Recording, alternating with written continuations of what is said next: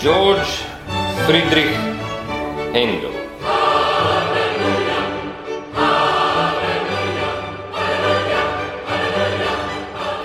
Dit was 'n besondere man.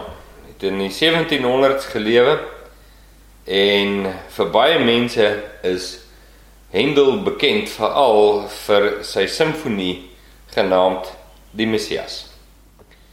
1741. Iets moes in Handel se lewe gebeur het. En die wel die geskiedenis sê nie wat nie. Ek kon nie opspoor iets opspoor dat daar iets drasties in Handel se lewe gebeur het nie, maar iets onsaglik inspirerend en lewendmakend en wonderlik en revolusionêr moes in Handel se hart opgegaan het. Want in 1741 gaan sit hy en hy skryf hierdie imposante simfonie. Ek weet nie wat om dit regtig te noem nie, maar ek dink dit kom die naaste daan. Genaamd die Messias. Hy skryf dit in drie bedrywe. En elke bedryf het 'n paar tonele. Die tweede bedryf se laaste toneel, toneel 7, is die bekende Halleluja van Handel se Messias. Dit is dis die komposisie wat al as ek nou internet reg verstaan, wat al die meeste opgevoer is. Nog ooit deur 'n uh, kore en massa optredes van musikante. Dit 'n geweldige impak op die mense gehad. Hy voer dit die eerste keer op in 1742 in Dublin. En die mense stroom na die uitvoering toe. Dit word in 6 oor 6 dae uh is die opvoering gehou en dit dit was geweldig. Ek lees op uh, Wikipedia, hulle sê daar's uh, later gevra, naderhand gevra dat die mans moet asseblief kom sonder hulle swaarde en die vrouens moenie hoepels in hulle rokke hê nie want hulle het nie plek vir al die mense wat dit wil bywoon nie om te hoor.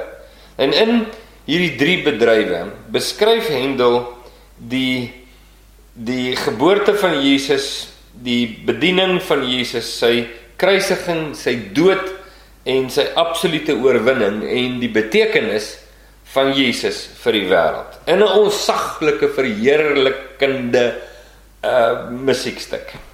Geweldig, roerend, gryp die siel van 'n mens aan soos baie min dinge kan doen. Maar nou nou vertel hulle dat in 1742 in Dublin terwyl hy nou eerste keer dit opvoer, eerste 6 dae natuurlik kaartjies uitverkoop, die sale is vol, mans los hulle swaarde, vrouens los hulle hoepels. Toe besluit uh, Hendel maar hulle moet dit uh, na die 6 dae moet hulle dit weer opvoer en hulle gaan die die opbrengs die inkomste gaan hulle aan liefdadigheidsorganisasies gee. Hulle identifiseer toe 3 liefdadigheidsorganisasies. Die een daarvan was 'n organisasie wat homself ten doel gestel het om uh, die die lot van mense te verlig wat in tronke sit as gevolg van skuld.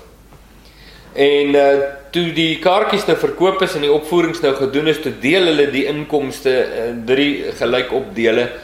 En wat so indrukwekkend is is dat met die derde deel wat aan daardie organisasie wat aan mense wat skuld in die tronk sit uh kon 142 mense uit die tronk uitkom wat daar was as gevolg van skuld.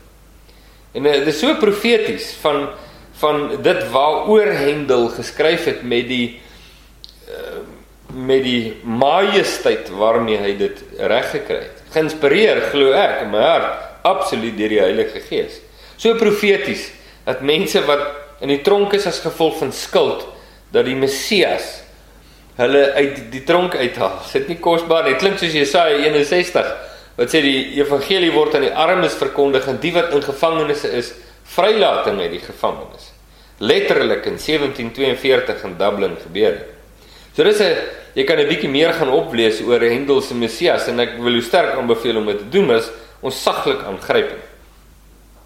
Maar in 2010 in as ek dit nou reg het in Kanada hier aan die einde van die jaar 2010 hier rondom die 30ste November in 'n groot inkopiesentrum in Kanada by 'n een van die hoeveel restaurante daar nou in so 'n inkopiesentrum is sonder dat die mense weet, sit daartoe 'n koor van mense wat gereed is om in die openbaar sonder aankondiging en waarskuwing net skielik op te staan en die Messias te sing. En wat hulle toe kies was die sewende toneel van die tweede bedryf, die haleluja gedeelte. En die klem van daardie gedeelte val op die identiteit van Jesus. Sy posisie en sy gesag as die koning van die konings wat regeer tot in alle ewigheid en die majesteit daarvan. Nou ek wil vir jou hierdie uh, uh, insetsel wys van hierdie optrede van die hierdie groep in Kanada in 2010. Maar net voor ek dit doen, uh, jy sal onthou ons het gepraat oor waarde een van ons vorige video's en ons het gesê die mens vind sy waarde in die majesteit van die seun. Ek uh, ek kan my platgeslaane waarde ophef nie deur myself te promoveer en op te hef en beter te dink en te voel oor myself nie, maar die seun te aanbid. En ek wil hê as jy na hierdie insetsel kyk, hoor 'n bietjie wat gebeur in jou hart as jy hoor hoe en waaroor hierdie mense sing wanneer hulle die majesteit van Jesus ophef in die publiek en die effek wat dit in 'n mens hart het.